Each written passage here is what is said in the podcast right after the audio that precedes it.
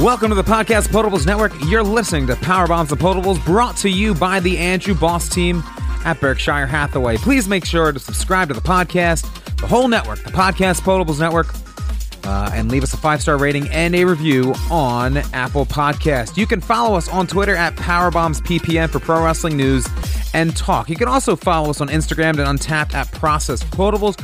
Make sure to check out all of the other shows, of course, the flagship Process Potables. Uh, Dan and Steve promise they'll be back once the Sixers hire a new coach. Uh, we've recently started post game Potables where we just talk about how sad we are after each Eagles loss.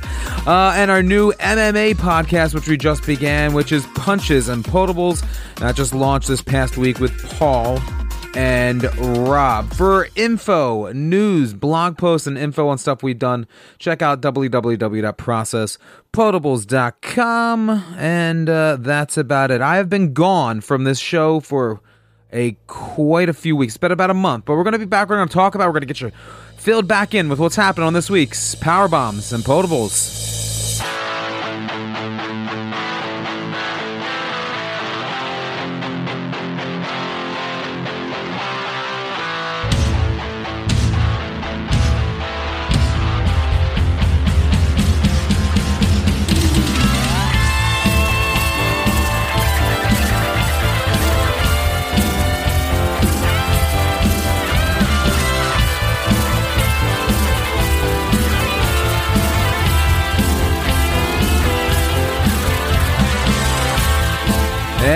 Welcome to this week's Power Bombs and Potables. My name is Corey Oates, and I'm your host every single week as we talk about the week that was in professional wrestling. Now, right out of the gate, the last time that I talked to you guys was right after SummerSlam. Now, if you recall, SummerSlam, they decided to have another pay per view the following week, which I did not have a chance to even watch live. I still have not even actually watched that pay per view.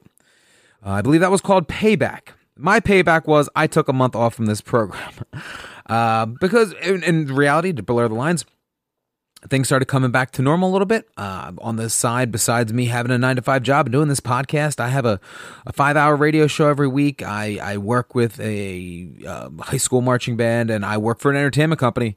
And uh, weddings have been happening, and uh, there just wasn't enough time in a week for me to watch over 10 hours of wrestling. Sometimes we're talking 15 hours of wrestling. Put the notes together and do the podcast. It just wasn't really feasible. Obviously, I've been keeping up with it and trying uh, to to find a better niche of uh, how I'm going to be able to give you guys that content every single week. So, what I'm going to do tonight, despite the fact that last night the WWE held a pay per view uh, called the Clash of Champions Gold Rush I'm not going to recap that pay per view. I'm going to simply, I have, I've given myself about 15 bullet points of things that have happened since we last spoke. I'm just going to give you my uh, a quick recap of where we got to with this person or, or whatever, and what I think is going to happen going forward. But first, let me do what is who probably the, the best part of the show. We're going to quick. Yeah, all right. So let me, uh, what I'm about to drink, uh, I ordered a bunch of stuff from California uh, a couple of months back, and uh, this has just been waiting for me. So, this is from Indie Brewing Company. All right, they are out of Los Angeles, California. And what I have in front of me is an IPA Del Rey. It's a Citra IPA, 6.5 ABV, and they don't have any type of information on the can for me to read you. So, uh, cheers to this one. Ooh, okay. I can really, really, really get behind that.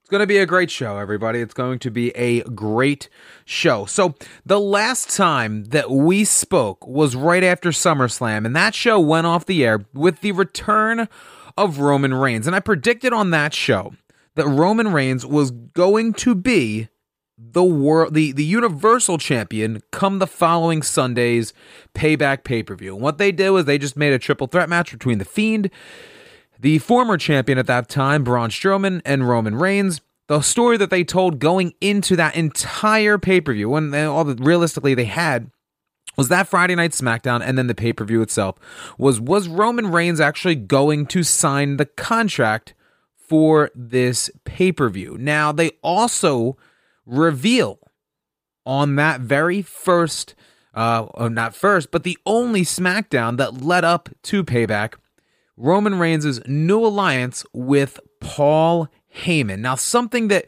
was slightly teased uh, back the second time around, I believe WrestleMania 34 was it? Uh, where the it was the second time around where we got Brock and Roman. And they teased kind of the, the, the history of, of Roman there, and people kind of thought that you were going to get the turn from Paul on on Brock, and then he would go with Roman, which would turn Roman heel at that point in time. But none of that happened.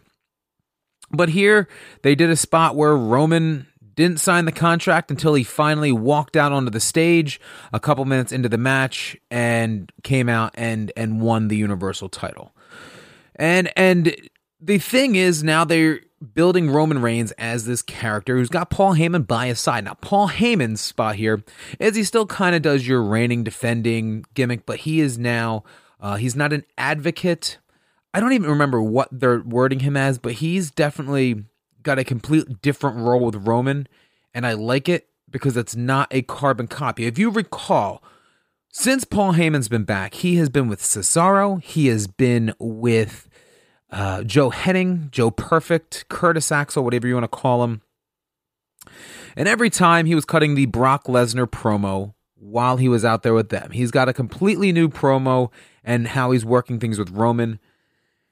And the feud that they built up, the first one was Jey Uso. Now, Jey Uso, yes, tag team guy, uh, tag team partner with his brother Jimmy Uso, uh, the sons of Rikishi, the real life cousins of Roman Reigns. And so there's a lot of heritage there, the family ties, and how they did that there. And they made Jey Uso the number one contender uh, for the last month going into this pay per view. And last night, those two struck gold. Now, it wasn't a match that you you want to call home about. It wasn't a five star spectacular, but the story they told. Roman Reigns comes out. He finally loses the chest protector. He's out here looking chiseled. My man looks jacked and as a heel, looking pretty badass. Now, the sad thing was, the first thing I was thinking was like, ugh, I think this guy might need to cut his hair now. But that's another thing is that not too many wrestlers these days even have the long hair, so it makes him stand out. So he should probably actually keep it. The story that they continued to tell was that Roman was beating down on his cousin, Jey Uso, and he wanted him to refer to him as the tribal chief, as his chief, as the head of his table. And Jey Uso would not do it. Eventually, his brother Jimmy, who has been out since a week or two before WrestleMania with, I believe, a torn ACL that he had to have repaired, uh, is out here with a knee brace on. He ends up throwing in the towel and goes in and covers up his brother. And they put a, a, a lei that Jey wore out to the ring onto Roman Reigns to end this show. I thought it was well done. The obvious storyline here being that we're only about into October and they've been teasing about it and they've been talking about it is the next one in line, maybe not right away because he might need another month or two, is to then go after Jimmy Uso and give Jimmy Uso a shot at Roman Reigns and have Roman Reigns run through him, only to build up other people along the way. But you get to WrestleMania 36 37. I was about to say 36 because 36 is kind of a blur at this point. WrestleMania 37 next year in Hollywood against the current, what you would refer to as the head of the Samoan dynasty. And that would be The Rock. And get a Rock Roman Reigns match in the main event, which would then completely solidify Roman is not only a star, but getting this heel thing over. This is what we've wanted Nobody feeding him corny lines and, and, and things to say. Just having Roman Reigns go out and be what everybody wants him to be and not the the champion that you, they manufactured for you and what they want you to, to like. It's never worked. They tried it with The Rock and it didn't work. And then look, they turned him heel, let him do his thing, and he became a babyface on his own. It, it, happens. So you gotta you gotta just trust the process with that. Just gotta say it and let Roman be Roman. This Paul Heyman thing has just it's got money written all over it and once we get crowds back, it's not a Thunderdome. I think I think this is to really take off even more. Moving on to another topic. Brodie Lee, who is your current TNT champion, uh, took out Cody Rhodes six weeks ago. I believe that was also right before SummerSlam. I talked about that. Uh, happened on a Saturday night edition of Dynamite. And I kind of have been digging the Brodie heel run with the title. It seemed like that was kind of what was missing from him this entire time. Um, the matches still haven't gotten any better. But this week, we saw the return of Cody already. Six weeks back, he has now dyed his hair back to a natural color, but it was definitely dyed. And uh, Cody making the return right away, I kind of wasn't thrilled about. It seems a little rushed, but the one thing that I've been given AEW is you always give them that follow up week. If something you question it, you you just give them time because they usually work out their kinks uh, way better than WWE does. Now, what I will say is after the return this past week, Brodie Lee cut a promo, and it was the best promo that he has done. He was fired up, he was angry after Cody made the return, but in the end, when you break that down, when you break down what he did, when you break down the fact that he essentially challenged Cody to a rematch for his title that now Cody has to accept, and he gave him a week and gave him an ultimatum that's a babyface move. That makes zero sense to me. And I just, I don't get why they felt that that was the necessary thing. Um, the official one year edition of AEW Dynamite should be next week, as I believe it was October the 2nd 2019 was episode one, so they're going to go until next week, which not which would put that at October the seventh. And on October the 7th should be the one year, but I guess that's the off week of the tape shows. So then they're doing it. The 14th is going to be the one year anniversary show of Dynamite, which should have been main evented by Lance Archer versus uh, Jon Moxley. Lance Archer came in contact with somebody with COVID 19 and has been off TV for last week, and he will also be off this week. So you will not get Lance Archer back until the title match on October the 14th, but they have said that he will be there. I still don't think that it is time for, well, okay, I will backtrack on that.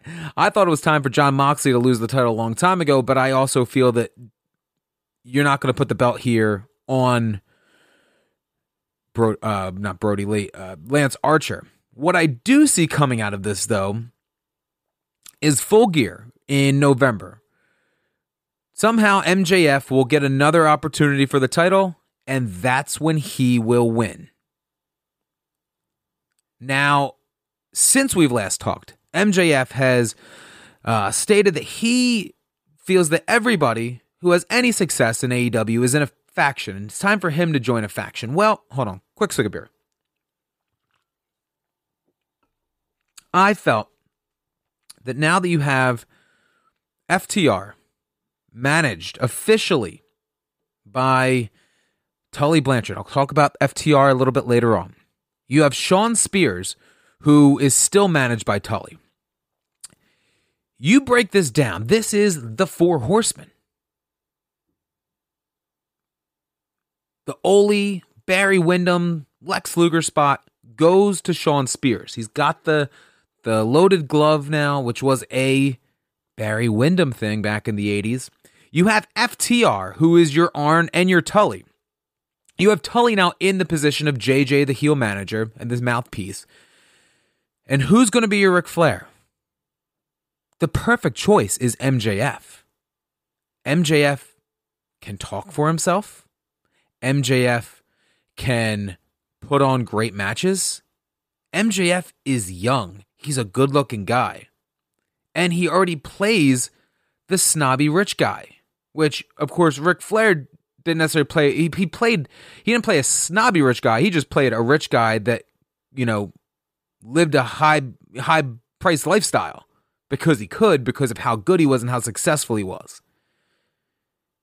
This literally writes itself. And then you have a couple of years where you can run with this faction. Just saying. Think about that one. But MJF right now, they kind of seem like they're working up towards a feud with Chris Jericho, which will inevitably, inevitably cause the babyface turn of Chris Jericho. A lot of people feel that this is overdue because Jericho, even in all the other companies he's done, he usually gets a year or two out of the heel run and then he'll always flip back babyface for a couple of programs before he goes back heel.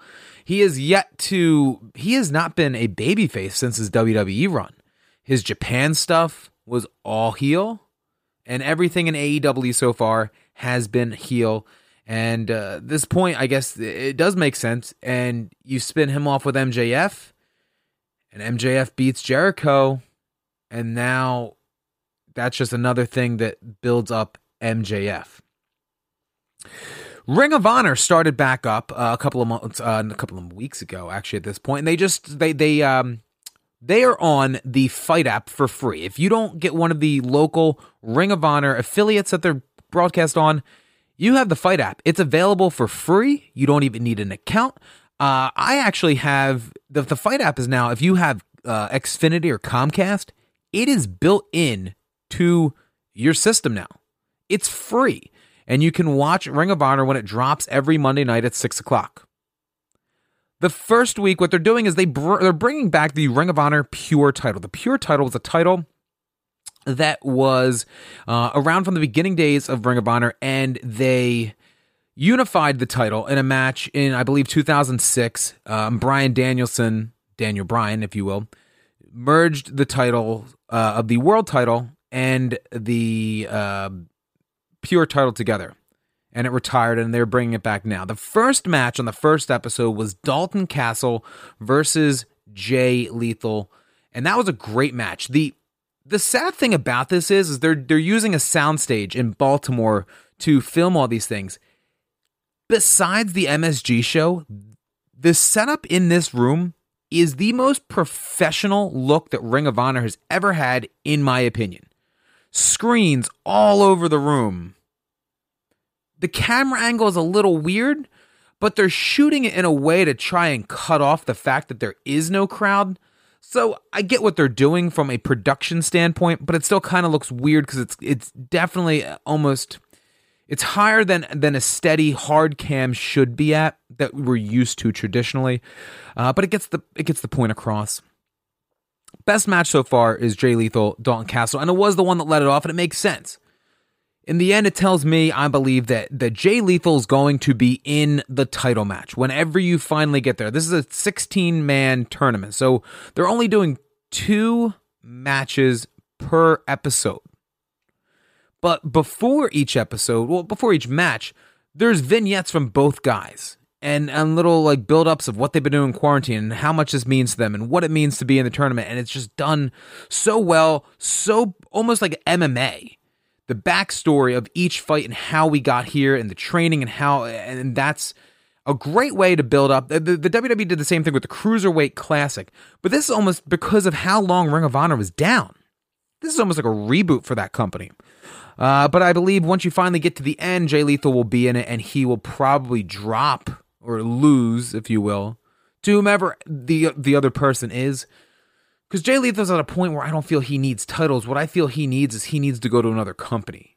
He's done everything that he could. He's been back in Ring of Honor since 2011, if not 11, the very end of 10.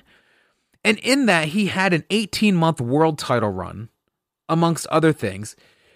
He's he's literally done it all. And he is wasting away some of his best career years being there. Even if he went back to Impact, he'd be a main eventer in Impact. While we're at it, we might as well move to Impact. I didn't even have Impact on my notes here, but it has been the the the, the biggest standout to me is Brian Myers. Well, you you might know Brian Myers. He went by Curt Hawkins in the WWE, and they've been pushing this guy to the moon at this point. He did the a knockoff version of the Triple H angle when he called himself the game in 99 and that was really what set him to the moon. And they they filmed that a couple weeks back and started a feud with him and Willie Mack. But I see Brian Myers uh, give or take uh, in a couple of uh, months he will now work his way up the the list of people that are that are in there. I mean, right now, unfortunately, your your two singles titles. Well, there's uh, only an X division, and yeah, it's the X division and the world title. Both of those are currently held by heels. So Brian Myers, they're pushing him as this mega heel. You're not going to put him straight up one on one against one of the other heels. You might have to do a three way or a four way uh, to get the belt onto him. But that's what they're going with here. Uh, but Brian Myers has been doing good stuff, and I'm looking forward to him finally getting uh, his fair shake. Uh, Bound for Glory, uh, which was originally a long time ago, that was the WrestleMania for Impact Wrestling. I feel that Slammiversary in June, July has now become that for them as the last couple years. But Bound for Glory is still a big deal. That is coming up, uh, I believe, Sunday, uh, the the twelfth of uh, of October. It's it's not that far away, so uh, keep an eye out for that one. Continuing on, NXT Takeover is this Sunday. Yeah, there's a Takeover pay per view this Sunday night, and uh, there's an Eagles game on, which uh, you know for for for the people who listen that aren't Eagles fans. Uh, we're in Philadelphia, so we ha- we cover the Philly sports. So I'll be watching it with Dan and Steve of Process Potables and we're going to be talking about how sad we are after the game when they get annihilated this Sunday uh, on on our newest uh, podcast called Post Game Potables. Now, this takeover main event is uh, the, the the two matches that I can think of off the top of my head is we have Candice LeRae against Io Shirai for the NXT women's title. I personally think that Candice LeRae is finally going to get her hands on the women's title. A couple of months too late. She was really hot for a week or two when she turned heel, and then it's cooled off. That also being said, the main event of that show is going to feature Finn Balor, who is now your NXT champion. So, since we talked last, the the night after, uh, the night before SummerSlam, Karrion Kross won the NXT title. He separated his shoulder, needed surgery, came out that Wednesday night, relinquished the title. They announced the following week there would be a Iron Man match, 60 minute Iron Man match at a four way with four former NXT champions. Adam Cole. It was going to be Finn Balor. It was going to be uh, Tommaso Ciampa and they had already pulled Keith Lee by that point, and I'm trying to remember even who the fourth guy was in that match. Needless to say, the unfortunate thing about most Iron Man matches is, and why it's kind of a flawed situation. The first one was very cool with Shawn Michaels, Bret Hart, because you didn't know what to really expect. Swig a beer. But now, as years gone on, and more and more of these things are done, you realize that the most important matches, the, the most important point of the Iron Man match is the last five minutes. You can literally watch the last five minutes of the match and get your outcome there. Now, they booked this one differently, and my theory is even more relevant than it was prior. Because in the last 30 seconds, Finn Balor and Adam Cole both score pinfalls, which put them both at two uh, two pinfalls each. And so then they announced the following week Adam Cole would face Finn Balor in a one on one match for the title, which Finn Balor ends up winning. And they've been doing a very good job of really since that Pat McAfee feud, turning Adam Cole into a babyface, which you'd think makes sense at this point due to the fact that he's kind of done it all in the last two years as a heel. But I feel that if you bring up Undisputed Era as a faction, there's a lot more stock in them as a faction on the main roster than breaking them up, which to me kind of seems the direction they're going. It almost seems as if Kyle O'Reilly has broken away from the Undisputed Era and he is actually the number one contender. Kyle O'Reilly, I've never been a Kyle O'Reilly fan, and I'm going to say that. Back to his Ring of Honor days, the the biggest magic was when he feuded with his former tag team partner, Adam Cole. They were a tag team in Ring of Honor called Future Shock for several years in the early 2000s, and then eventually Adam Cole turned on him. Years went by after Adam Cole was a part of a group called The Kingdom with Mike Bennett, Maria Kanellis, and Matt Taven, who I still am not a fan of. Uh, eventually, they broke Adam Cole off of it and they put him back with Kyle O'Reilly. He got the the trust of his former partner back. And they got Future Shock back, only for Adam Cole to very quickly turn on his former tag team partner and best friend once again. At that point was when Adam Cole went on to become the Ring of Honor World Champion. And then ultimately, in the end, Kyle O'Reilly took the Ring of Honor title from Adam Cole. In Kyle O'Reilly's last match in Ring of Honor at Hammerstein Ballroom, uh, at Final Battle 2000 and I believe 15?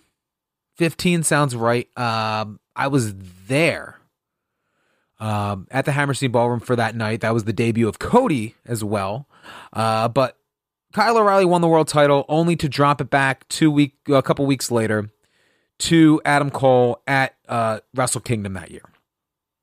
Now, what makes sense for me here is I was talking about that Adam Cole babyface thing, Kyle O'Reilly splitting up.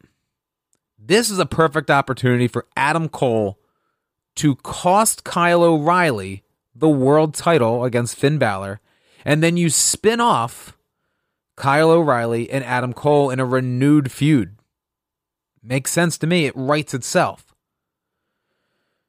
Then where do you go with Finn? The thing is with Finn is he's going to be the one I think that's going to drop it back to Karrion Kross, but Karrion Kross is probably going to be out for six months.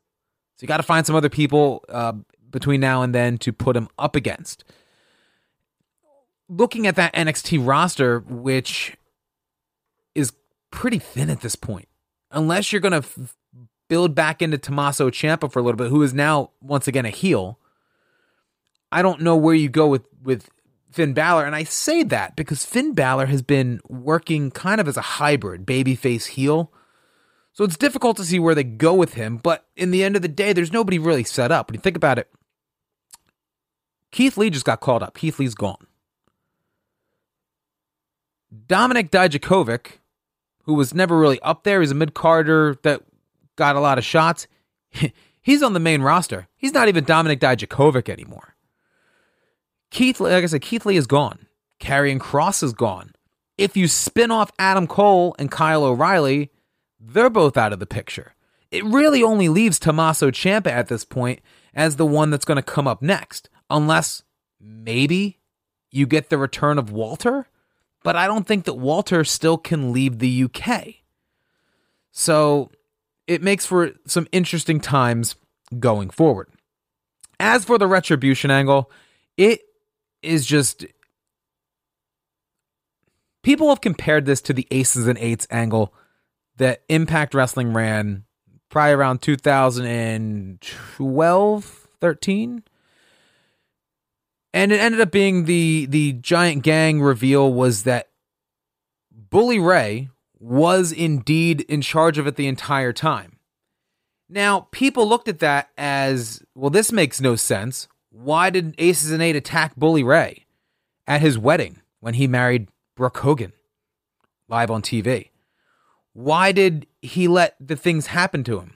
Because they needed to fill in that hole. And the hole filled in was that even he had to take a beating once in a while. But the thing was, is he had to do it in order to get the trust to lure in the Hogan family, just so that once, right when he thought that they he was on their side, he wasn't, and it worked out. And they went back and they filled in all those holes for you. The retribution angle is an angle that you needed to book the ending before you even started it. The problem is the people that they have brought up here. Now, one of them looks like he's wearing a Jason mask cut out of a paper plate. There's another one. Oh, that one's played by Shane Thorne. You have Dominik Dijakovic, who has now shaved his head, calling himself T Bar, wearing a Bane mask. You have Mia Yim, who everybody knows as Mia Yim because she's the only black Asian girl on the roster with blue hair that is standing out there. I don't even know what the hell they named her. There's the former announcer. I'm trying to think of what the hell his name was even. Uh, Dio Maddin. He's the only impressive looking one out of all of them. He looked good in the match that they had last week.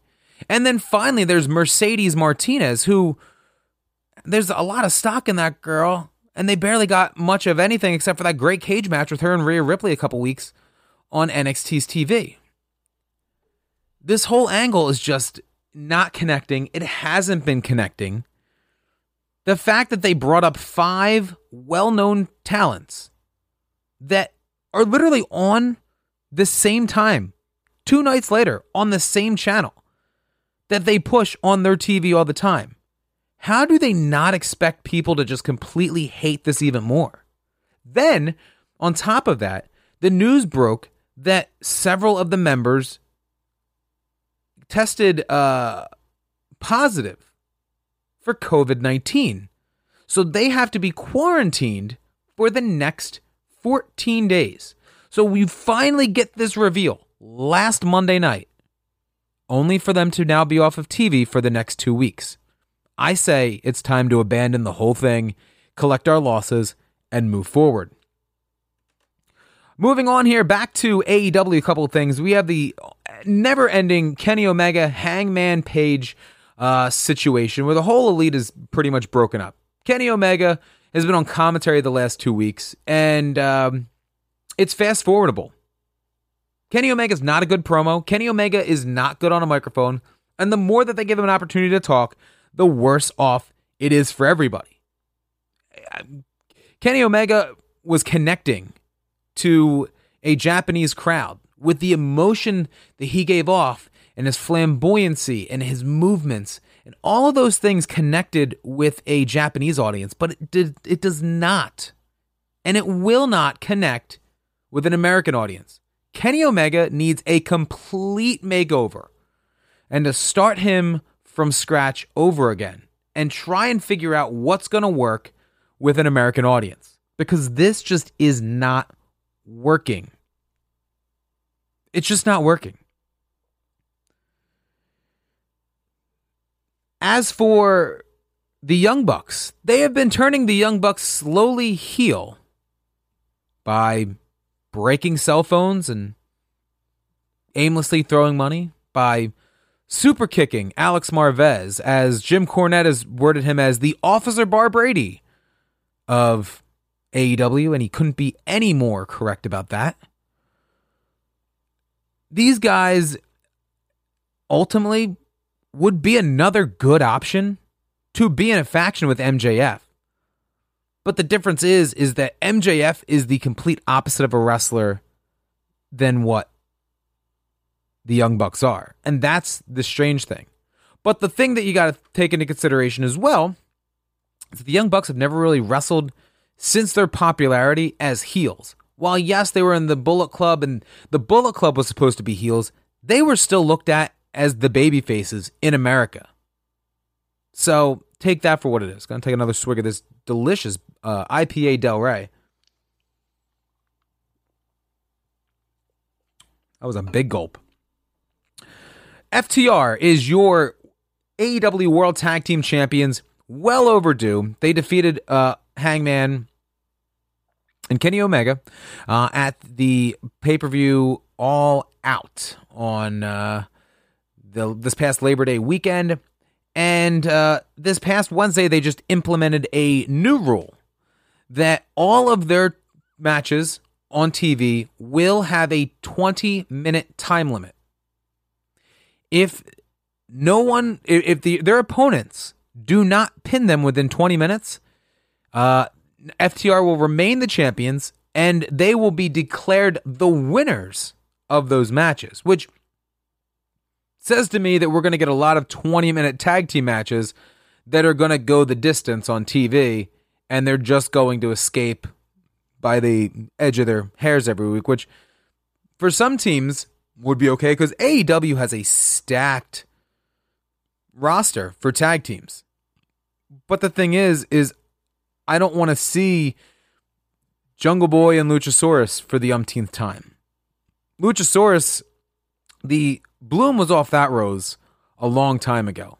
He's not fluent, he's sloppy, and his shit just doesn't look good. There, I said it. But FTR is the best tag team, and they put the tag titles on the best tag team. And what's going to happen is once you finally get that other team underneath of them that you're ready for them to uh, to go with, it's going to mean so much more when they actually uh, drop the titles to someone. Uh, quick running down a couple more things at full at full gear at all out. Matt Hardy uh, took a really bad uh, bump off of a uh, lift where there was two tables set up and they overshot the the tables and Matt Hardy was in pretty bad shape. I disagreed, like most people did, with them continuing that match, but I'm sure Matt Hardy's going to be back eventually and um, still doing his thing. Uh, WWE has re signed Jeff Hardy for another three years, I believe. And I pretty much that ensures that you're never going to see the Hardys together in AEW because that at that point I believe Matt would be 48 or 49 and by that point I think Matt is just Matt will be retired by then. If you ask me. Except for maybe an occasional one-off. Uh Jon Moxley still your world champion. I've been saying it for months. I I was ready for him to lose the title uh, back at um, Double or Nothing in uh, in May. At that point, he had been gone for several weeks, and I felt he was just cooled off as a champion from since he had won it back from Jericho in February at, Ret, at uh, Retribution. Just not Retribution, Res, um, Revolution, Revolution. Was that what the pay per view was called in February? Uh, but but I've been ready for that Moxley switch for a while. Uh a couple other things here. Uh they've been teasing a ever since uh right before SummerSlam, this Alexa Bliss fiend thing. Now Alexa Bliss is possessed by the fiend, but not always. And they do all this weird weird shit with her where randomly she just turns into a possessed human like he is controlling her. And this past week on SmackDown, they did a spot where she was possessed and walked past Roman Reigns and Paul Heyman and stared at them. Now, couple weeks back, Bray Wyatt brought in a brand new character into the Firefly Funhouse, and it is a walrus that is clearly supposed to be Paul Heyman. I hope that they're not going this direction for several reasons. One, The Fiend is a heel. Secondly, Roman Reigns you're trying to get over as your top heel. And three, everything the Fiend touches, it ruins. I was just praising Roman Reigns at the top of this program. If he ends up in a feud with the Fiend, I'm sure that I will not be giving a rave review of anything that goes into that. Please, for whatever you do, do not do that. Also, the WWE is bringing back the draft. It's going to be happening, I believe, uh, on the 12th. And that Friday, I believe, uh, that would be the 16th. Uh, and it's going to be one night. Raw and SmackDown are the only ones eligible for this. Unlike the last draft where NXT was a part of it, this one is only going to be for Raw and for SmackDown. And uh, yeah, my, my last bullet point was something that I already covered. And that's that that's really all that I can can off the top of my head say is you know what? And that's the thing about wrestling. There's so much of it. Something else just popped into my head. And we'll end the program on this. A couple weeks back, we saw the return of Sami Zayn. They did the angle that they've done.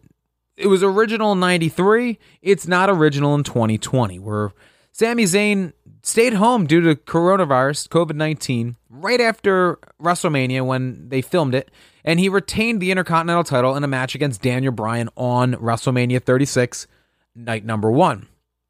But he was never seen from again. Since then, they did an entire tournament, which AJ Styles won. Then he dropped it to Jeff Hardy. And then um, after dro- dropping it to Jeff Hardy, Sami Zayn returned with his Intercontinental title. And last night on the pay per view, they had a great ladder match. It was Sami Zayn, it was Jeff Hardy, it was AJ Styles. And it was such an innovative way of doing things.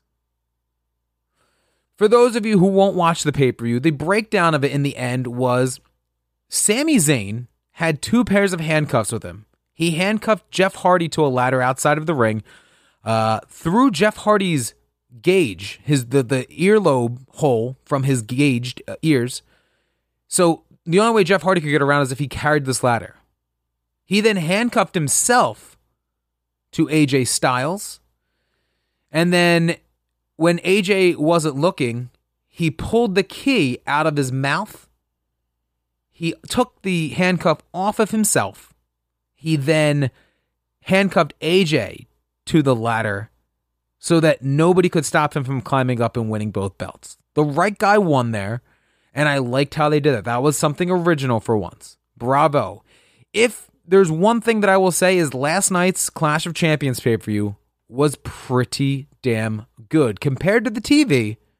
It was pretty damn good. Now, uh, early reports, by the way, last night came an injury to Angel Garza, who they believe has a torn quadricep. Uh, no full reports have come out as of me recording this right now. It's Monday night. Raw is actually live right now, uh, but there's still no update on Angel Garza. So interesting uh, fact here. And fuck it. While we're at it, the last thing that I'll talk about, I'm bringing up something else, is Sasha and Bayley. Yep, they did the turn. Yep, I wasn't happy about it. And yep, Sasha's already back. During quarantine, you have an angle that is potentially a money making angle. The WWE still has a WrestleMania coming up in, at this point, six months. Still slated to try and have it in Los Angeles. Probably won't happen, but it could. An angle that you've teased a breakup of for three years. You do it on a SmackDown. And you have Bayley take a steel chair and wrap it around the neck of Sasha Banks and then jump off the rope and crush her throat. Only for two weeks later for Sasha Banks to be on TV, talking just fine, not choking, not struggling to breathe, not struggling to speak. They did an angle in 1986. fairly known reference. The Macho Man Randy Savage dove off of the top rope onto Ricky the Dragon Steamboat, who was draped over the guardrail. He gave him a double axe handle then he threw him in the ring, grabbed the ring bell, jumped off of it, and brought that ring bell across the throat of Ricky the Dragon Steamboat. What happened after that, might you ask? Ricky Steamboat couldn't talk. If he tried to talk, he would just end up coughing.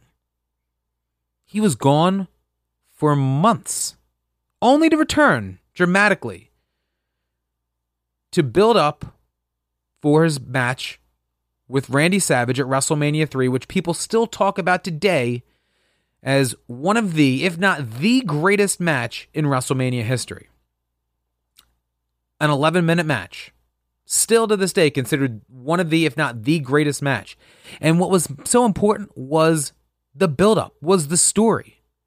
They even try and redo the same injury angle in that match. And that was the story that they were trying to do. I don't see why Sasha Banks could not have been out until the Royal Rumble. Uh, the booking, everything that they do, they the WWE has so much TV content that they can't long term book anymore. Unfortunately, they've they've backed themselves into that corner where they're writing TV up to sometimes minutes before the show goes on the air. It's being rewritten for the umpteenth time. And they're having a hot shot stories all over the place. They really dropped the ball with this one. Very disappointed in uh, the WWE and uh, their, their their choice on this Bayley Sasha Banks feud, which eventually, inevitably, has to have Bayley dropping the title to Sasha Banks. So this coming weekend, we're going to watch NXT TakeOver 31. I'll try and talk to you about that come next Monday. As for post game and potables, I will be with Dan and Steve. Sunday night, everything, of course, is now under one feed the Process Potables Network. You can find it all right here, and it's available for you as it drops. So just subscribe, download them all. Just have that automatically download, whether you're on Spotify or on um, iTunes, Apple Music. Make sure that you, you get all those things and subscribe. If there's an episode you don't like, well, or you don't want to listen to, maybe like our, our, our, MMA podcast. We have a brand new MMA podcast called Punches and Potables. You just like the wrestling. You just like the Sixers. You know, you can just pick and choose. That's the best part of everything, everything in this one network. We're eventually bringing back some of our others that we had piloted a couple of episodes back. Everything will be under the same umbrella. That is the Process Potables Network. So I'll talk to you next Sunday. Until next week, make sure you stay safe and stay over.